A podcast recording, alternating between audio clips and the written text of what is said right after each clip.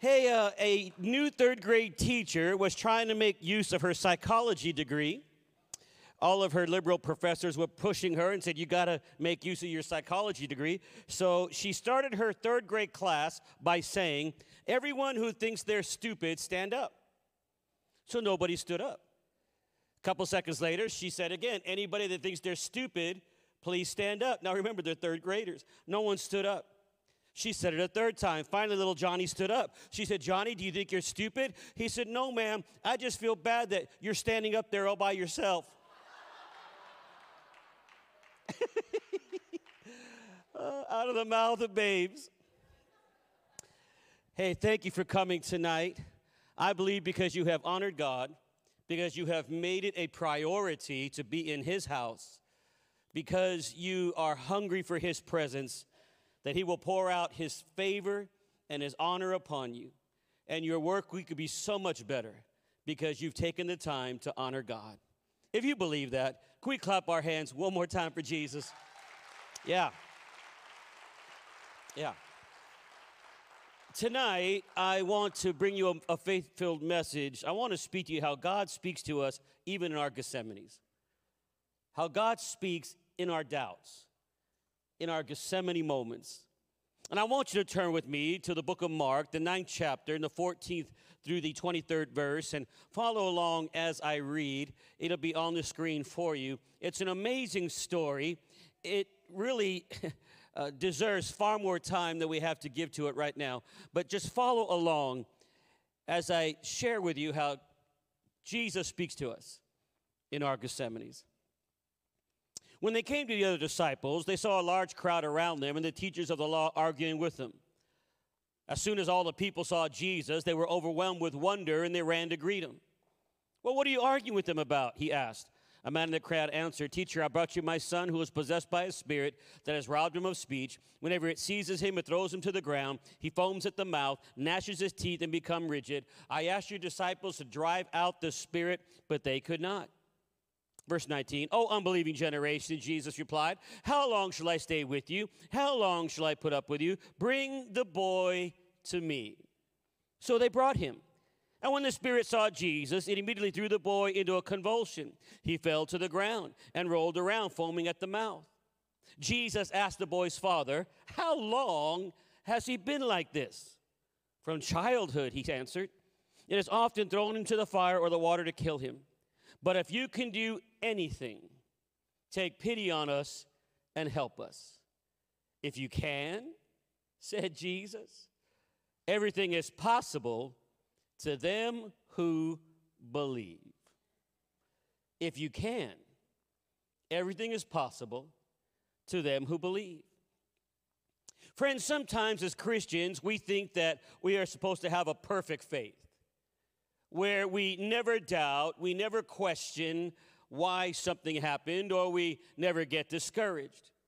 We never wonder why something happened or the way it did. And, and if we waver at all, well, that means there's something wrong with us. And then the little voices in your head start, and the little voice will say things like, What kind of Christian are you? You have no faith. Surely God can't do anything with you. You have so many doubts.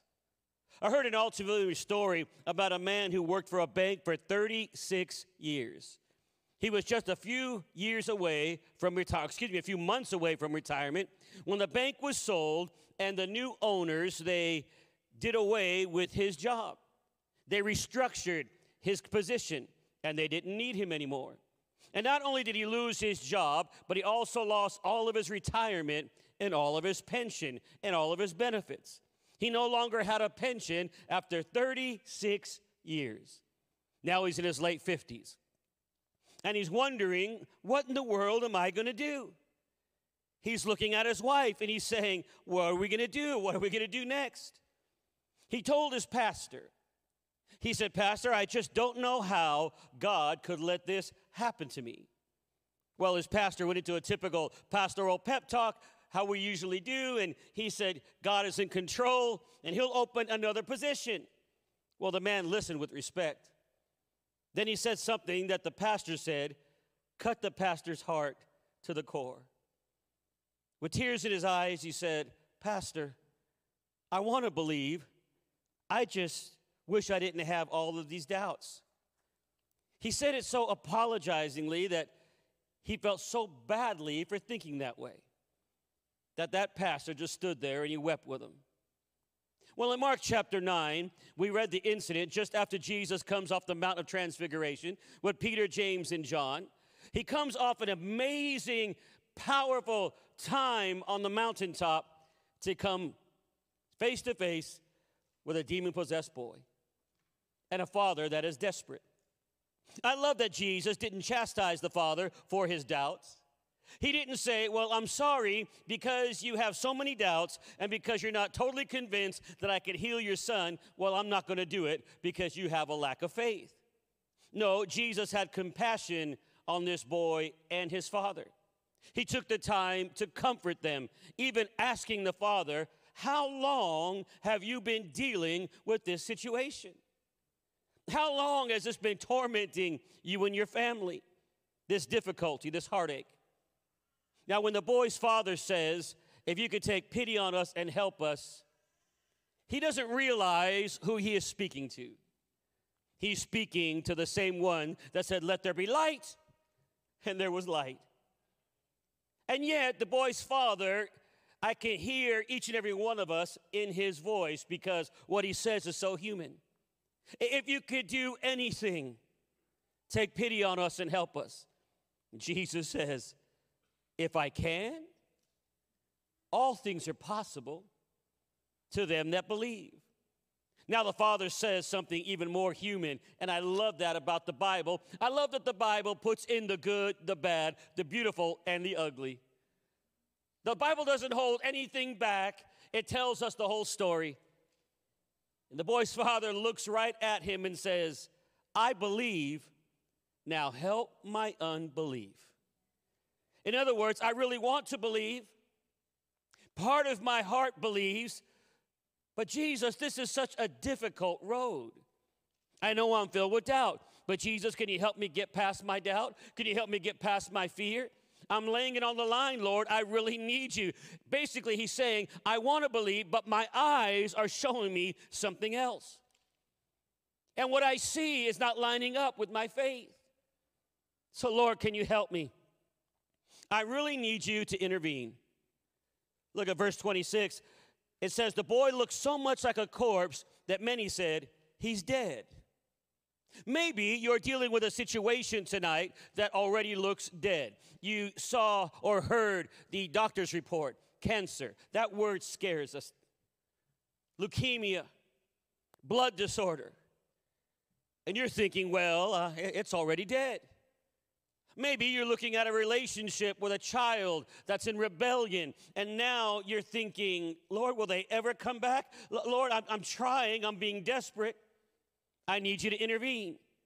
And everyone around you is saying, Why do you still keep praying for that situation? It looks like a corpse that he's already dead.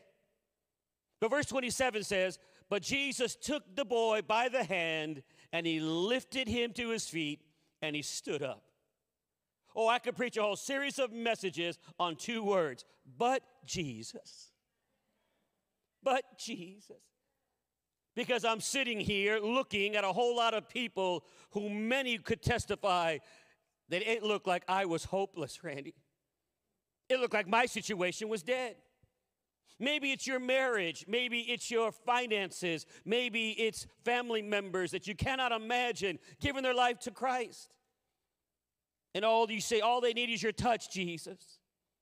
You see, in this encounter, Jesus was letting us know it's okay to have questions. Let, let me take the weight off of you right now. It's okay to have questions, it's okay to wonder why certain things happen the way they did. Listen, God doesn't expect us to be a superhuman saint that never has a doubt, never gets discouraged, and never has a question. No, that's not reality. Remember, God created you, He knows you better than you know yourself. He knows every intricate detail about you, and He knows human nature. Friends, there's an old saying. It says, the presence of faith does not mean the absence of doubt. You might want to write that down on a flyleaf of your Bible or put that into your notes in your phone. The presence of faith does not mean the absence of doubt. You see, in other words, we may have doubts in our minds, in our thought process, but deep down, in the very core of who we are, down where it really matters, we have to know that God has everything under control. And we have to listen to the voice of the Holy Spirit and know God is a good God, even though sometimes bad things happen. He's still a good and loving God. He's a loving Father, that He cares for you, that He's not only the God of your life, but He's God over everything and everyone that comes into your life. He's Almighty God. And faith is not birthed in your mind. Your mind is the center of human reasoning and unbelief. No, faith is birthed in your heart. And the Bible tells us in Proverbs 4:23, above all else, your, uh, guard your heart, for everything you do flows out of your heart. Another translation would say, guard your heart, for out of it flows the issues of life. Friends, in the life of every Christian, there will be a constant battle between what your mind says and what your heart knows. Hear it again. In the life of every Christian, there will be a battle between what your mind says and what your heart knows. You see, my mind says, I'll never find a job. My heart says, God will supply all my needs according to his riches and glory in Christ Jesus. And you read that in Philippians chapter 4 and 19. My mind says, Well, I'll never be healed. My heart says, I know my God is a healer, and by his stripes I am healed. Isaiah 53 and 5. My mind says, My child will never be free of alcohol. My heart says, All things are possible to them that believe. See, there'll always be a contest between and a battle between what your mind sees in the natural and what your heart knows by faith. And there are many of you right now, you're going through that battle. You're going through the battle of what your mind tells you and what your heart understands and what your heart knows.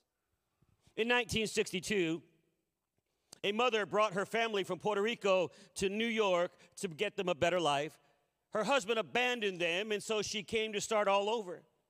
And in 1962, she landed in a place called Hell's Kitchen, New York City.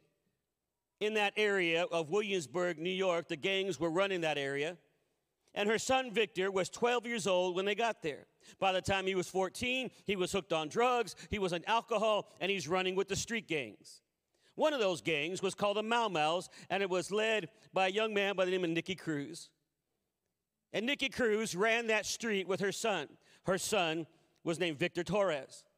And the mother didn't speak very good English, but she would go every single night to a little storefront church and she would pray, Holy Spirit, that I'm not trusting what I see, I'm leaning on what I know. Victor would come in at three o'clock in the morning, as high as a kite, and there she was in that little one bedroom apartment, laying on the floor, praying and believing standing on God's word. And he'd come in high on drugs, and she'd go to him and say, Victor, God is going to save you. God's going to deliver you. He's going to get you off of drugs, and he's going to put the healing touch of God in your hands. And he'd say, Oh, Ma, you're crazy. You're just a crazy fanatic. You're nuts.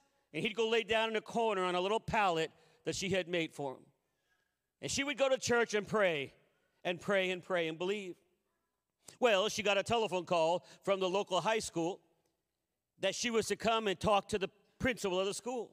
And when she arrived in the principal's office, all of the teachers were there that were her son's teachers. The principal looked at her and said, Your son is no longer welcome here. We are all deathly afraid of him. We don't believe that he is going to graduate. No, we believe he's on his way to the electric chair. He's not allowed. That little mother who couldn't speak very good English, she stood and she shook all their hands and thanked them for trying to help her son. And as she walked out, she saw all the other kids and she saw the situation and she started saying out loud in Spanish, I will not allow what I see to affect what I know. I will not allow what I see to affect what I know. I know my God is a healer. I know my God is a friend that sticks closer than a brother. I know my God made me a promise that as for me and my house, we will serve the Lord. I know my God is going to rise up.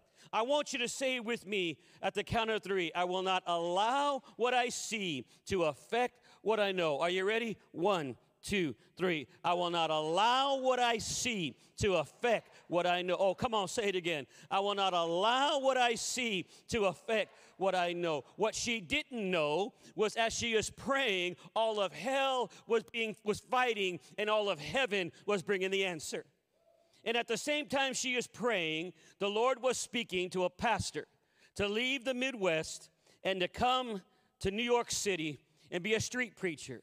His name, David Wilkerson. And David Wilkerson came and he's preaching on the streets of New York. And as it happened, Victor Torres came around the corner one day and bumps right into David Wilkerson. Brother Wilkerson looked at him and said, Victor, if you were the only man left on planet Earth, Jesus would have come and he would have died on the cross and rose again on the third day just for you. And there's someone here that you need to hear me say that to you. If you were the only person left on planet Earth, Jesus still would have come. He would have died on the cross and he rose again just for you. And you say, well, how do you know that? Because Jesus said that he would leave the 90 and 9 and go search for the one. And the Holy Spirit is searching for you. Well, that day, Victor gave his life to Christ. He knelt in the gutters of New York City. And when David Wilkerson laid his hands on him, Victor says, I felt a huge weight come off of my shoulders. And he was delivered from alcohol and drug addiction. The Holy Spirit intervened and got him out of the gangs. He got him away from the courts. Victor Torres now is leading one of the greatest churches in America on the east coast of America. He and his wife Carmen, they travel all around the country and they work with Teen Challenge, which is the ministry that David Wilkerson started in the 1960s to drug addicts and alcoholics and prostitutes. And when Victor Torres goes to the hell's kitchens of today's world, he lays hands upon people and the power of God honors the prayers of his mother as the Holy Spirit flows through his hands. His mother said, I will not allow what I see to affect what I know because there's a constant battle between your mind and what your mind tells you and what your heart knows. And as I walked in the building tonight, I said, Holy Spirit, would you heal somebody? Would you set somebody free? Would you heal a marriage? Holy Spirit, would you move in our lives? May I decrease that they that Christ may increase. Because, friends, eye has not seen, nor ear has heard, neither has it entered into the heart of man what God has prepared for those that love him. This morning, as I was getting ready to leave, a woman came to me. I don't know if she's here tonight. But she said, You know, Brother Randy, I, I got to come and talk to you because Pastor Josh told me to come and tell you that as I was in the altar and they were praying for me, she said, For years I've had pain in my body so bad deep down in my bones that my bones hurt. And the doctors, they couldn't tell me why. And tonight, as I was, or this morning, as I was praying, she said, I felt the power of God come upon me and the pain is gone. And she literally started to dance a little bit. Tear was rolling down her face. Listen, we still serve a Holy Spirit that heals. We serve a God that delivers, and we serve a God that sets people free. If you believe that, I want you to clap your hands and praise Him. Oh, come on, praise Him. He's a healing God. I will not allow what I see to affect what I know. Hebrews 11:1 1, Now faith is the assurance of things hoped for, the convictions of things not seen. For by it the men of old gained approval. And verse 6 says, And without faith it's impossible to please God, for he who comes to God must believe that he is, and that he is a rewarder of those who diligently seek him. I love that word diligence. It speaks of the hunger, the desire, the drive to which we are to run after God on a daily basis. And at the same time, He sees your heart. He sees you striving after Him. He knows us better than we know ourselves. And yes, it is true that he is moved by our faith, but I also believe that sometimes it is our doubts that will draw him close to us. In Matthew 11, 2 and 3, John the Baptist, Jesus' cousin, he is baptizing there in the Jordan. He looks up and he sees his cousin. Remember when when uh, Mary went to visit her cousin Elizabeth when they are both pregnant, John jumped in his mother's womb. He was the forerunner. And here he is now. He's baptizing in the Jordan River. He looks up and he sees Jesus coming. And he says, Behold the Lamb of God that takes away the sin of the world. Then he hears the voice from heaven, Behold, my beloved Son, in whom I am well pleased. And he sees the dove descend on Jesus. But now, in Matthew 11, 2 and 3, John is in prison. Life has thrown him a curve. Do you know what it is to have life throw you a curve? That you're just going along and then all of a sudden life takes a sudden turn. And even those of us that have amazing faith, we find ourselves in a situation like in 2020. America was cruising along, everything was going great. We had the best economy the world had ever seen. Things are just trucking along. And then all of a sudden, a curve came out of Asia, came out of China. And now our faith was under attack. And everyone was looking at the storm, and we took our eyes off of Jesus. John he tells his disciples, Hey, come here. Come here. I- I'm in prison. Do me a favor. Would you go find Jesus and ask him, Are you the Messiah that we've been expecting? Or should we keep looking for someone else? Re- remember, he's the one that declared him the Lamb of God. He's the one that saw the dove descending. He's the one that heard the great voice. But he's now in a vulnerable position. And he's being honest with God. And Jesus wasn't the least disappointed with him. He understood John was going through, he understood he's going through a Gethsemane moment. Hard times in life, stretcher times, when life throws you a curve. Gethsemane moments. And he doesn't tell them, go back and tell John, oh, you of little faith. He doesn't chastise him. No, no, he tells him, he said, You go tell John, the lame are walking, the blind are seeing, the deaf are hearing. In other words, I am the fulfillment of the promise. You go and tell him that what you have seen with your eyes and encourage him in the Lord. Friends, when you have doubts and questions, fears and struggles, and life throws you a curve, you need to be honest with the Holy Spirit. Faith doesn't exempt you from life. Oh, hear it again. Faith does not exempt you from this life. And we're currently living in a day and age where there is such great fear and doubt and worry. And the church, they're just so worried that everyone wants to talk about end time prophecy. Listen, if I had a dollar for every time someone called me and said, Are we living in the last days? Or have you read this book? Have you read that book? I'll even have them call me and they'll say, Well, this one prophet said that they're going to tear down the Statue of Liberty. I said, Come on now. Come on now. You're getting off in the weeds now, folks. Well, did you read John Hagee's book on the blood moons? And according to John Hagee, that we are already supposed to be in heaven.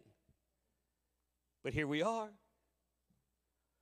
Are we in the last days? Well, I believe, yes, we are in your last days and mine. And I believe he's coming again. Did you know that for 40 days after the resurrection, Jesus was still trying to get his disciples to get the picture? 40 days after the resurrection, he appears to them, and all they want to talk about is end time prophecy. Lord, when is it that you're going to establish your kingdom? because you said, Lord, that we would rule and reign with you. They still didn't get it, even after the resurrection. And really, in a nutshell, Jesus looks right at them and says, You are so concerned about when I'm going to set up the kingdom. You should be more concerned about who is in the kingdom than when I'm going to set up the kingdom. And I'll tell you the same thing.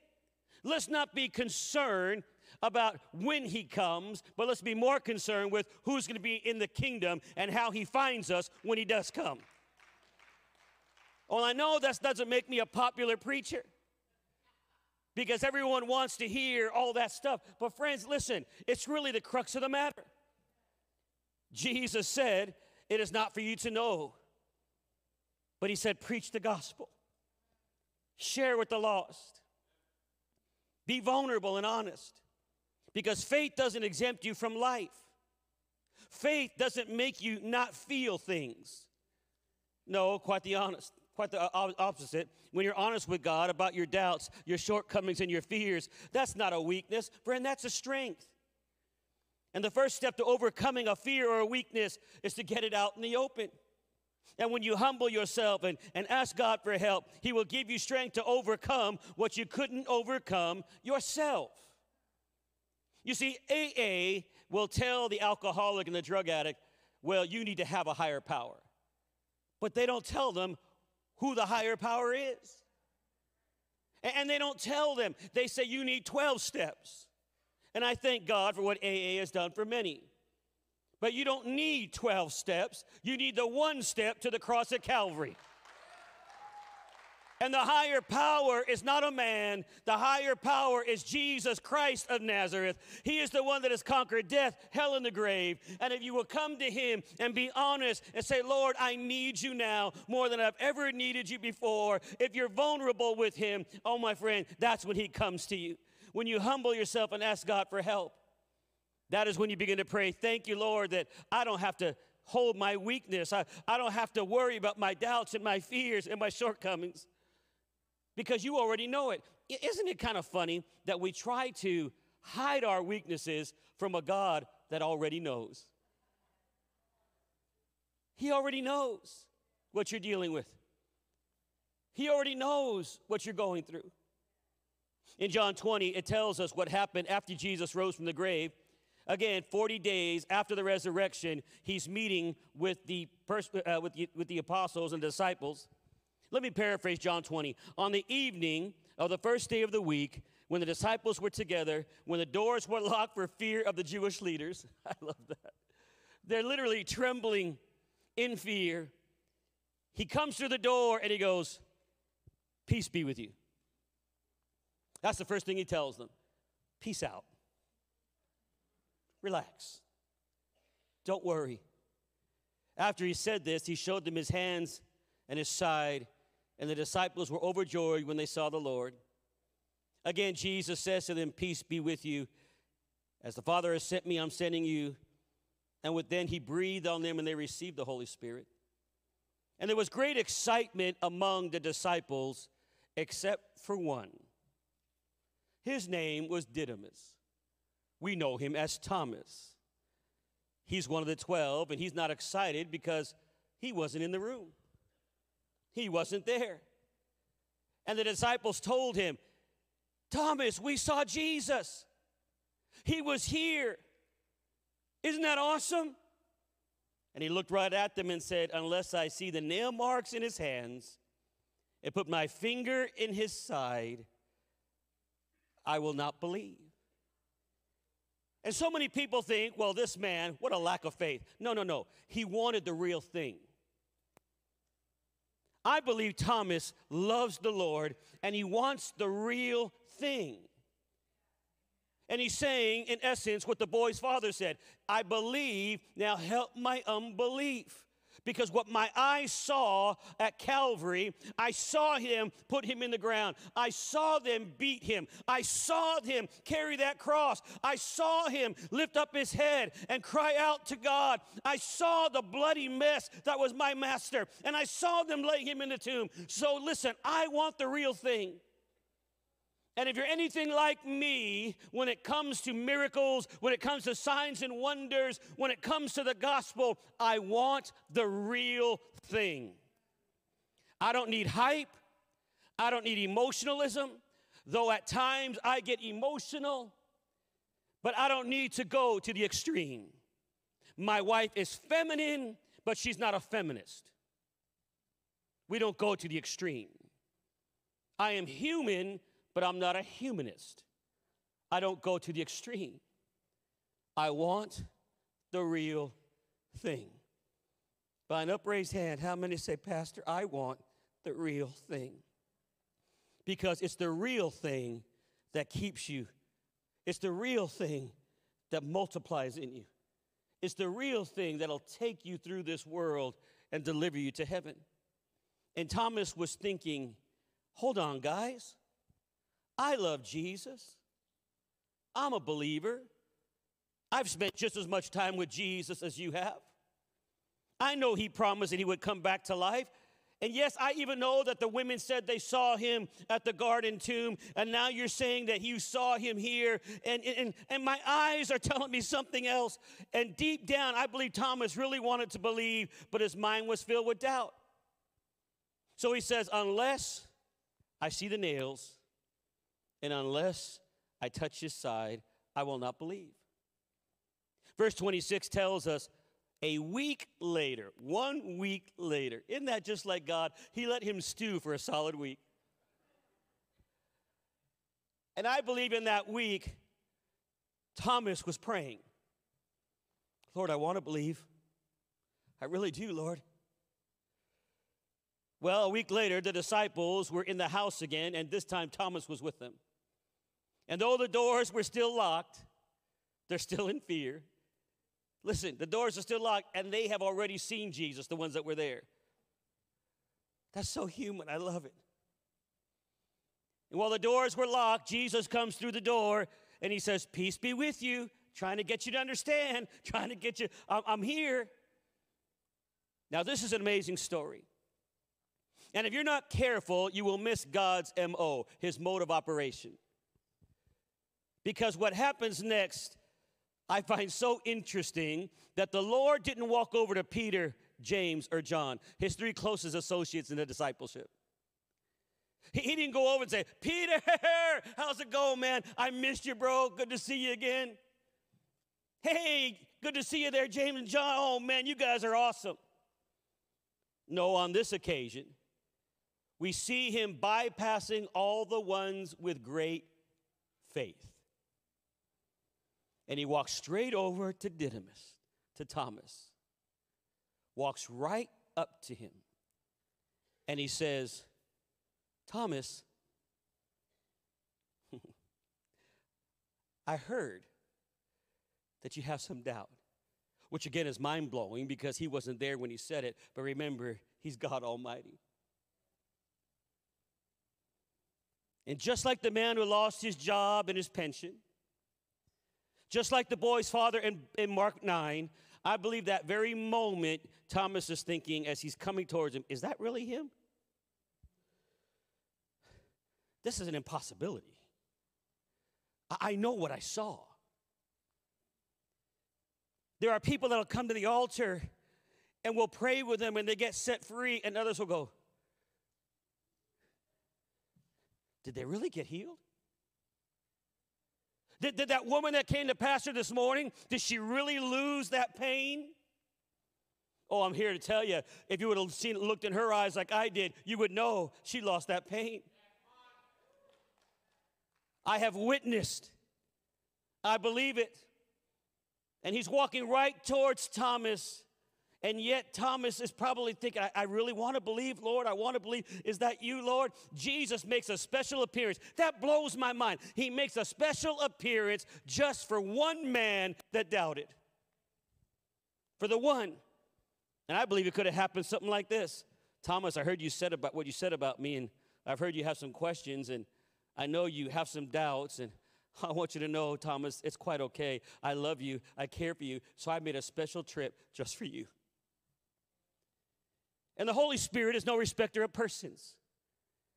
And that same Holy Spirit is right now here.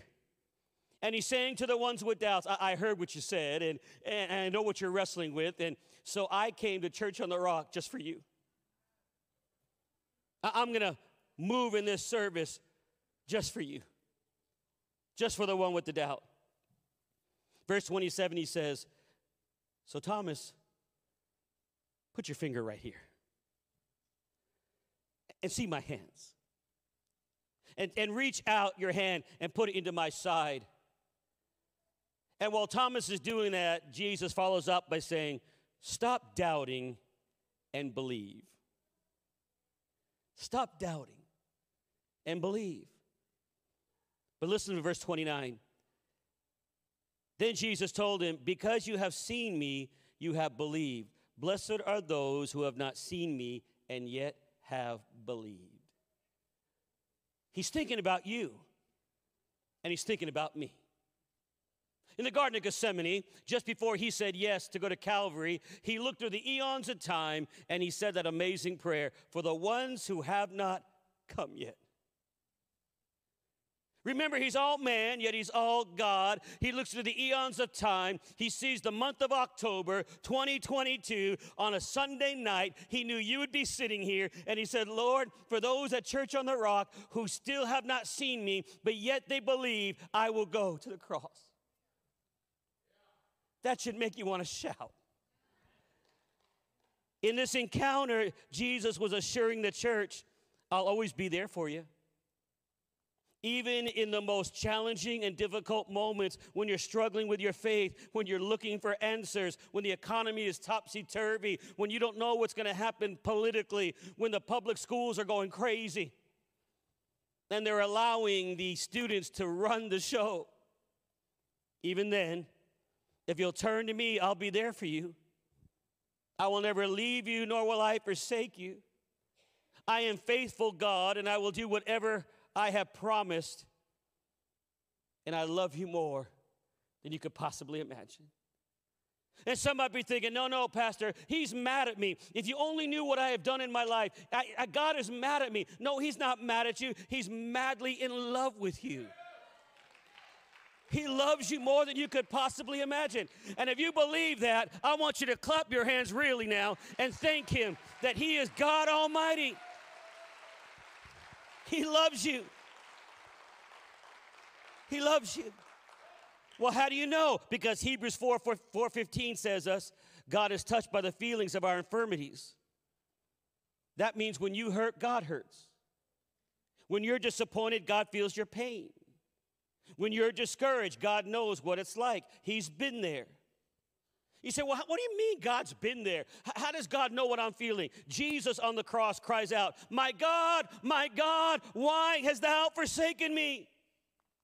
Even Jesus, the sinless, flawless Son of God, a man who never sinned, had a Gethsemane moment on the cross. Even Jesus had a doubt. A man with perfect faith he even got so discouraged and so despondent, filled with such pain, that he questioned his father. And God in heaven didn't say, Come on, Jesus, you know better. You know the plan, how it's supposed to work out. You, you know you're going to rise again. You need to quit thinking like that. No, God knew that he was having a human moment. God knew that he had feelings, that he had emotions. In the same way, it's okay to feel disappointed it's okay to say, God, I, I feel like you've forsaken me. I don't know where you are.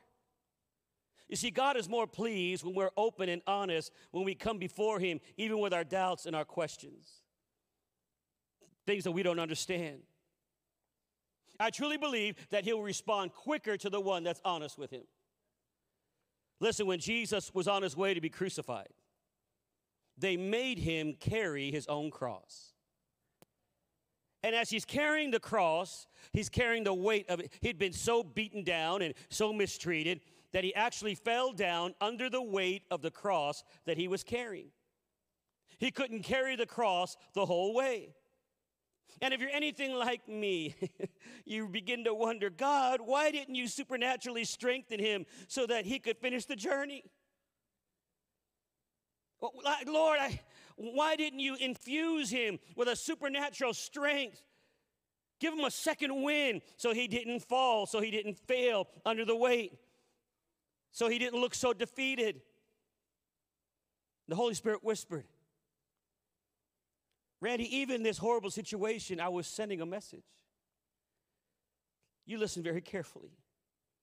God was saying, There will come a time in your life on this side of heaven that you will stumble and fall under the weight of all that you are carrying. And you don't have to be strong 100% of the time. It's okay to say, God, I can't take it anymore.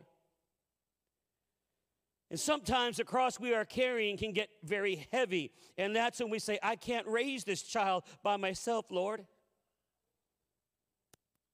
I can't stay on this job. I, I, it's too much. I, I can't deal with the legal situation. Lord, I, I'm, I'm, I'm, I'm crying out to you because the weight of this cross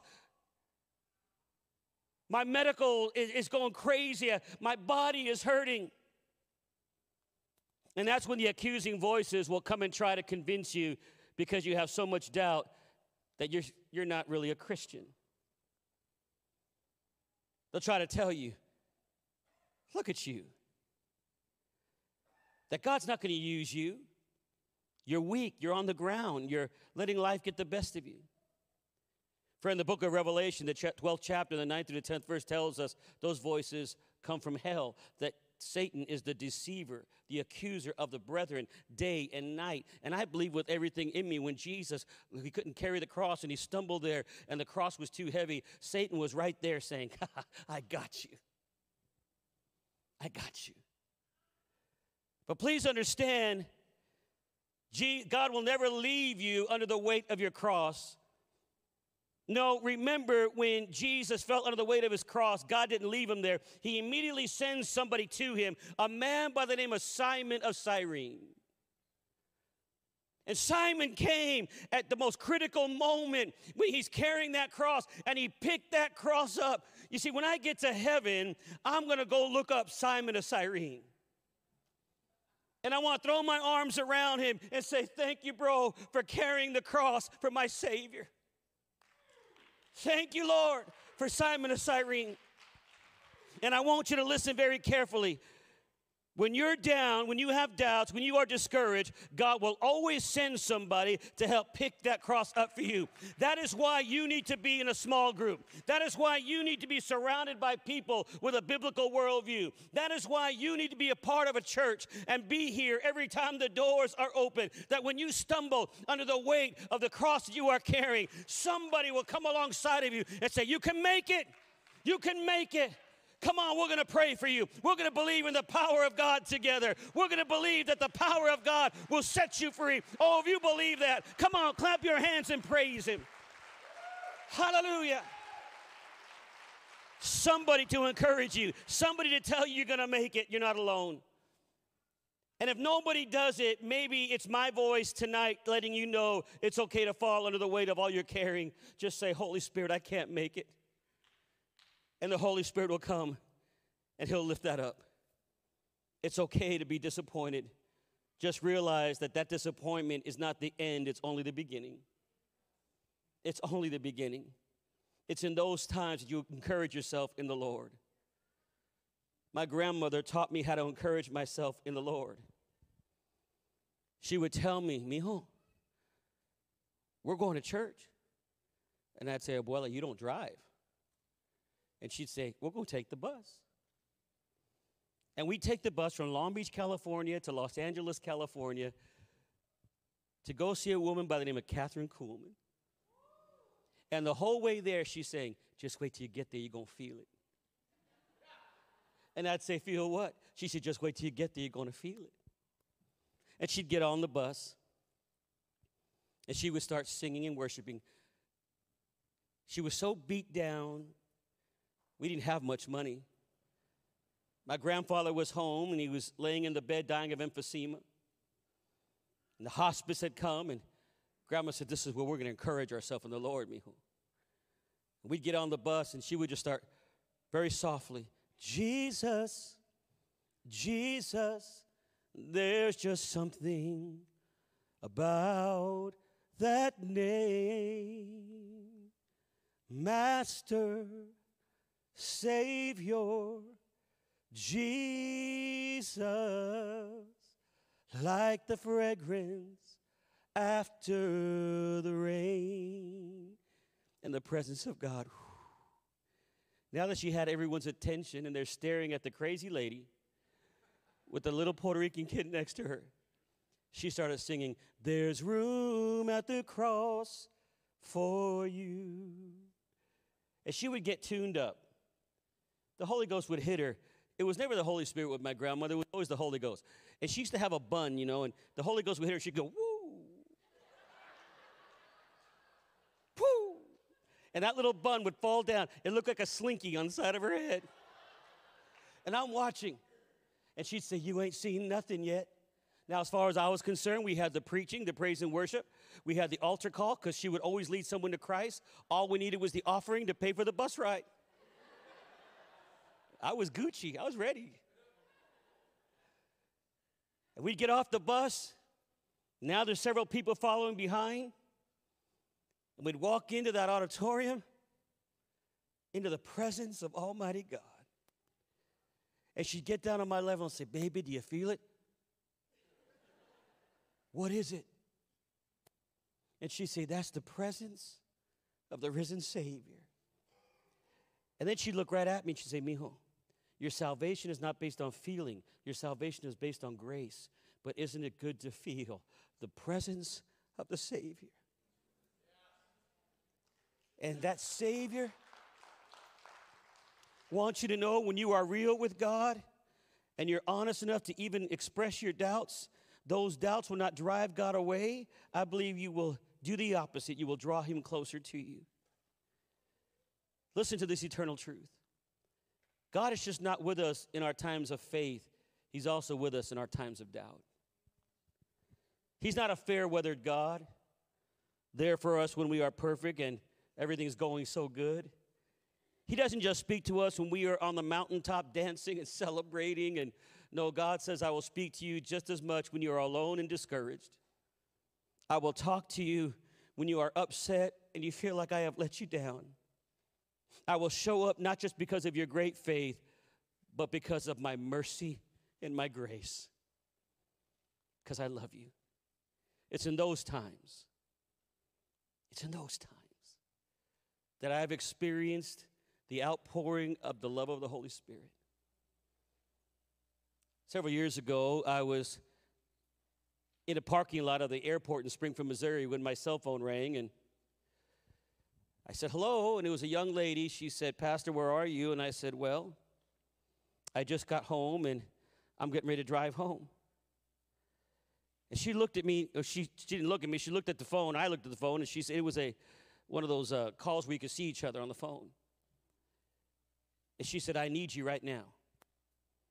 I said, Well, where are you? She said, I'm at Mercy Hospital. The babies come early. And I said, Well, if the babies come now, it's come very early. Technology is an amazing thing. I'll be right there. I called my wife and I said, Baby, I, I, I have to get to the hospital. I told her the situation. And when I hung up, I said, Lord, I need words of comfort, of exhortation, and sensitive counsel. And driving over there, I said, Lord, I need words of comfort, of exhortation, and sensitive counsel. And absolutely nothing was coming. H- have you ever been in that situation where you knew you were going to be confronted by someone going through a Gethsemane moment and you asked God for comfort, exhortation, and a sensitive counsel, and heaven is silent? I got in the elevator, Mercy Hospital, went up to the neonatal unit. The door is open, and there she is. She's standing there with a IV bottle rack in one hand, and the other hand is holding her little gown. And she's a half pint. She's not even a full pint. She's a tiny little thing. And she's going through a Gethsemane. And she looked right at me and she said, It's not fair. And I said, I know. She goes, No, no, you don't understand. It's not fair. She said, Brandy, we are up to our eyeballs in debt. My husband at the seminary and me at Bible college. She said, Why us? My daddy's a preacher. My granddaddy's a preacher. And she started listing to me all the reasons why it shouldn't have been them. And she said, God's abandoned us. God's walked away. And she said, I am angry with God. And I looked at her and said, It's okay to be angry. She goes, Well, I am. Do you know it's okay to be angry as long as you sin not?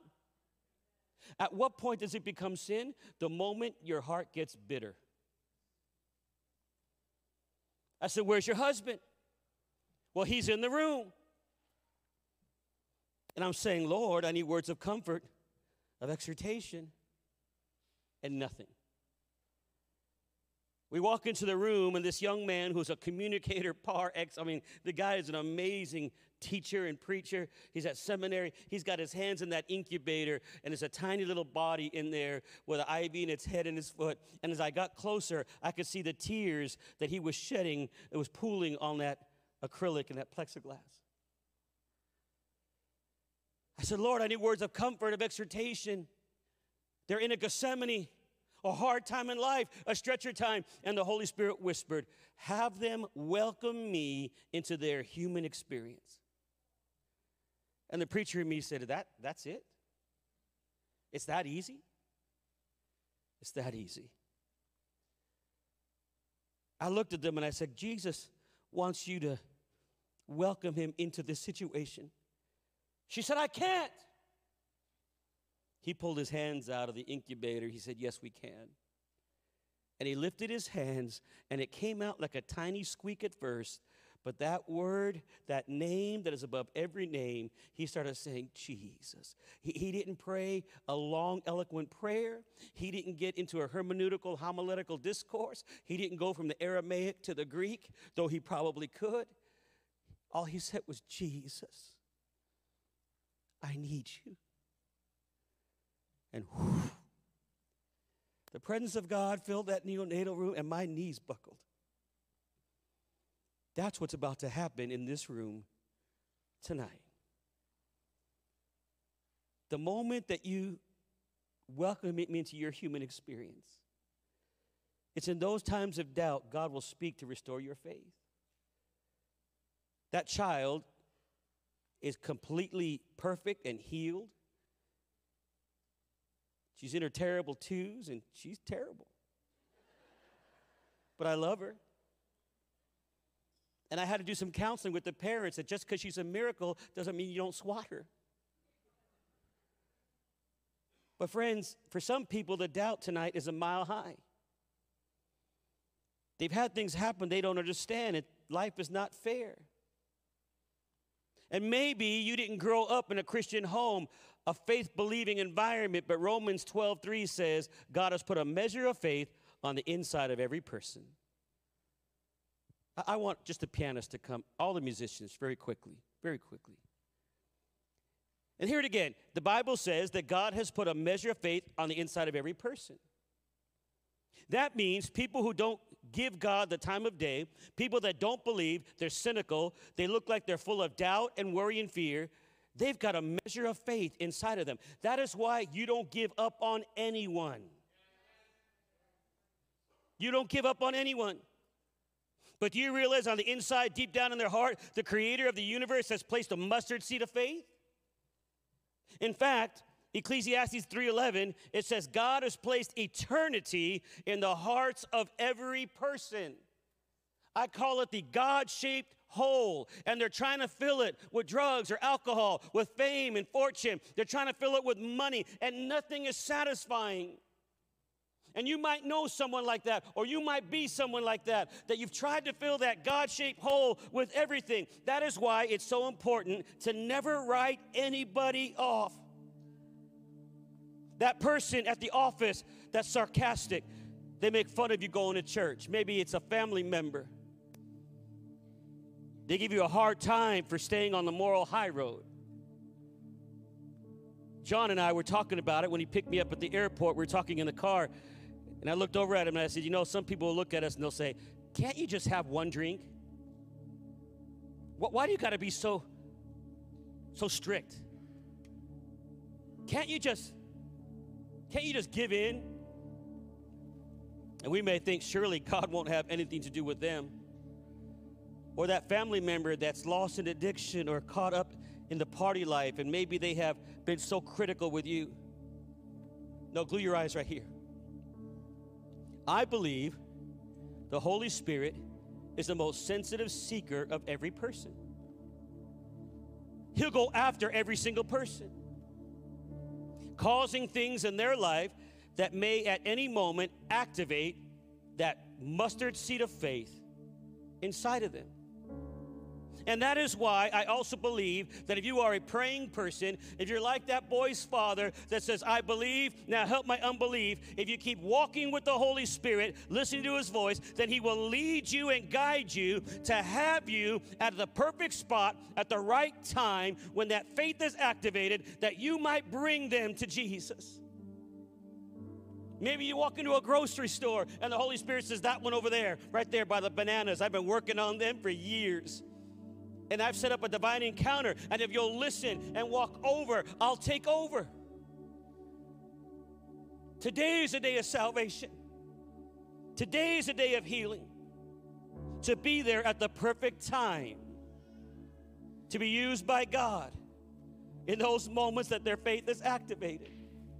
And in just a moment, we're going to call you to this altar and we're going to pray for healing Tonight may be the night that the Holy Spirit answers your prayer. It wasn't ready six weeks ago. Your healing, it wasn't ready six months ago. But now everything is lined up and it's perfect, and God wants to move now. And you're going to come and say, Father, I believe, now help my unbelief. I will not allow what I see to affect what I know. There's a pastor by the name of Jentezen Franklin. He pastors Free Chapel in Atlanta, Georgia he tells the following story. He says when his daughter was very, very young, he and his wife, Cherise, they planned a trip to SeaWorld in Florida. They had planned on leaving on Monday and spend the day in the park on Tuesday. But Cherise had been fasting and praying for about 30 days. And she came to him and she said, Frank, she said, Jentezen, I, I really believe we need to leave on Sunday after church and we have to be in the park on Monday. He said, Oh, Cherise, I've already got the airline tickets, the hotel. I've already made the purchase tickets for Tuesday. I don't know if it can work out. I can't change anything. And she was so insistent. It felt so strong that they left on Sunday and were in the park on Monday instead of Tuesday. He said it was a beautiful day and they were sitting in an outdoor arena waiting for the dolphin show to begin. When out of nowhere, there in Florida, a large storm began to come. It was a huge thunderclap and lightning, and it became a huge downpour. They all ran for cover. The entire crowd, the large crowd, ran for cover, and they announced, Please find shelter under the stairs under the bleachers. And while they're under the bleachers, there was another loud clap of thunder. And Jentezen and Cherise's three year old daughter got very scared. And instead of turning and running to her parents, she ran over to a 25 year old young lady that was standing there with her parents. She's a complete stranger. And their daughter ran over and threw her arms around this girl and began to hold tight well, Jentezen and Cherise looked at each other and they were completely blown away. And they went to try to pull their daughter off of this lady's legs. And, and the young lady was standing there and she began to weep. And they started pulling their daughter. And finally, the little girl wouldn't let go. And so the young lady said, No, no, please don't take her away. She said, I had a three year old daughter about her same age that was born with congestive heart failure. And six weeks ago, my little girl died, and I haven't been out of the house since. And my parents finally convinced me to come out of the house and come today. And this is the first day that I've been out of the house in six weeks. She said, When your little daughter was hugging me, the whole time I could feel healing in my body. And it felt like someone was pouring hot oil or water over the top of my head. And God was letting me know, she said, that my little girl was in heaven with him and it was okay to move ahead with life. That was God speaking to her, not in her faith, but in her doubt, in her Gethsemane. And do you know what what Jentezen's three-year-old daughter was? She was actually a Simon that God had sent to carry that girl's cross to healing. And I'm looking at a church right now that God is calling you to be a Simon of Cyrene to a lost and hurting world. In your community, He wants you to carry others' cross, to get them to where they need to go, to believe for healing, to believe for deliverance, to believe for salvation, to believe for sanctification, to believe for justification, that they might come to know Christ. And I believe there's a spirit of intercession that's about to be birthed in this church like we've never seen before. An intercession for the lost. And God knows we're going to go through some things that we don't understand. And in our mind, we say, God, where are you? How can you let this happen? But in our hearts, God says, No, no, no. Don't you understand? You've got a seed of faith. And as you begin to pray for it, as you begin to birth it, the power of the Holy Spirit is going to begin to move and grow in your life. And He'll never leave you or forsake you. The God we serve is in this room. Friends, right now, I want you to forget the person to the left and to the right and just lift your hands and say, Lord, we believe. Now help our unbelief. Lord, don't let us see the mountain, let us see the God of the mountain. Father, right now, I want you to begin to pray for all of the unsaved loved ones in your family. Call them by name. In fact, would you stand right now in the presence of God? Just stand all over this room and lift your hands and begin to pray for the unsaved family in your family right now. Just begin to call them by name. In the name of Jesus. Lord, you have placed this church on this highway You've given us all of this land that Father we might not that we might not just sit here, but that we would fill this house with hurting and the lost. Oh, so come on, somebody praise him right now. No, no, don't clap. Don't clap. Just lift your hands and praise him. You may be listening to me right now and you've never accepted Jesus Christ as your Lord and Savior. Maybe you know catechism. Maybe you know the rigors of religion. Maybe you know the rosary, but you don't know Jesus. He is the Savior of the world. He's still the lion of the tribe of Judah. He's still the Prince of Peace and the hope of glory. He's still the soon and coming King and the Holy Spirit is in this room. And every time somebody's healed, the Holy Spirit is saying, Isn't Jesus wonderful? Isn't Jesus marvelous? And you're here and you want to give your life to Christ.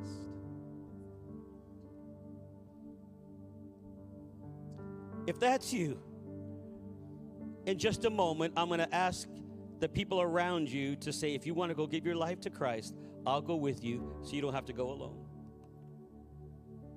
Church, pray. Church, pray. There is a battle right now. Church, pray.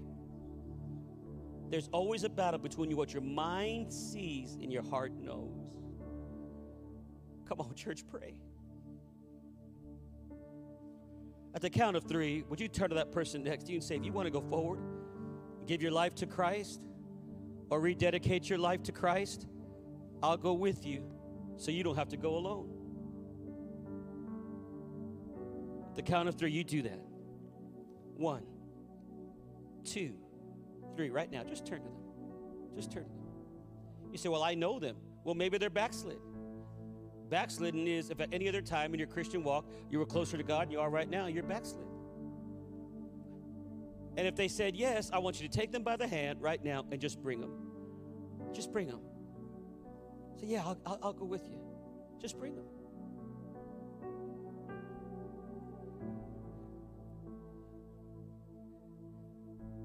Now, those same people that are around you, I'm going to ask you to turn to them again and say, okay, then do you want to go pray for a miracle? Do you want to believe God to save your family? Do you want to believe God that intercessory prayer will be birthed? Maybe they're going through a Gethsemane. Oh, it, it's so, you know, in church, it's amazing. They can be going through one of the deepest parts of their life and never tell anybody. How you doing, bro? Oh, I'm doing great. Praise God. But on the inside, there's great turmoil. So again, I'm going to count to three, and every person that's longing for a spirit of intercession that's longing for more of Jesus. That says, Lord, use me in a Gethsemane. Lord, speak to me clearly in my doubt, and in my fear. If that's you, I'm going to ask you as well to step out in faith at the count of three and just come to this altar and kneel on this around this altar and say, Lord, I'm going to pray for my loved ones. I'm going to pray that you just send an outpouring of the Holy Spirit. Lord, I don't want to give up on anyone. Father, forgive me for giving up on Uncle so and so. Forgive me for, for giving up on the people on the job. Lord, forgive me, Lord, that, that there's a God shaped hole in every person. And Lord, I want to be right there when they give their life to Christ. I want to be used of God. If that's you at the count of three, then you turn to them as well and say, Come on, you're already saved. Let's go pray for miracles. Let's go pray for healing. Let's go pray for deliverance. Let's let the river flow tonight. They're coming already. One, don't miss them. I want the altar workers to come as well. All of the altar workers to come right now, right now, right now. And I want you to spread out across the altar. And God's about to birth intercession. There's healings about to happen all over this room. They're coming already. At the count of three, you come. One, don't miss them. Two, three, come right now. Right now. Maybe you need healing for a tumor, a blood disorder. You need healing, come right now. You want to stand in the gap for someone, come right now. And let's fill this altar. Altar workers, right now, just begin to move, just begin to pray with people. Maybe you need God to restore your family, whatever the situation is. You say, Lord, I'm not going to allow what I see to affect what I know. And I want you right now just to begin to cry out to Him. In Jesus' name. Holy Spirit, have your way.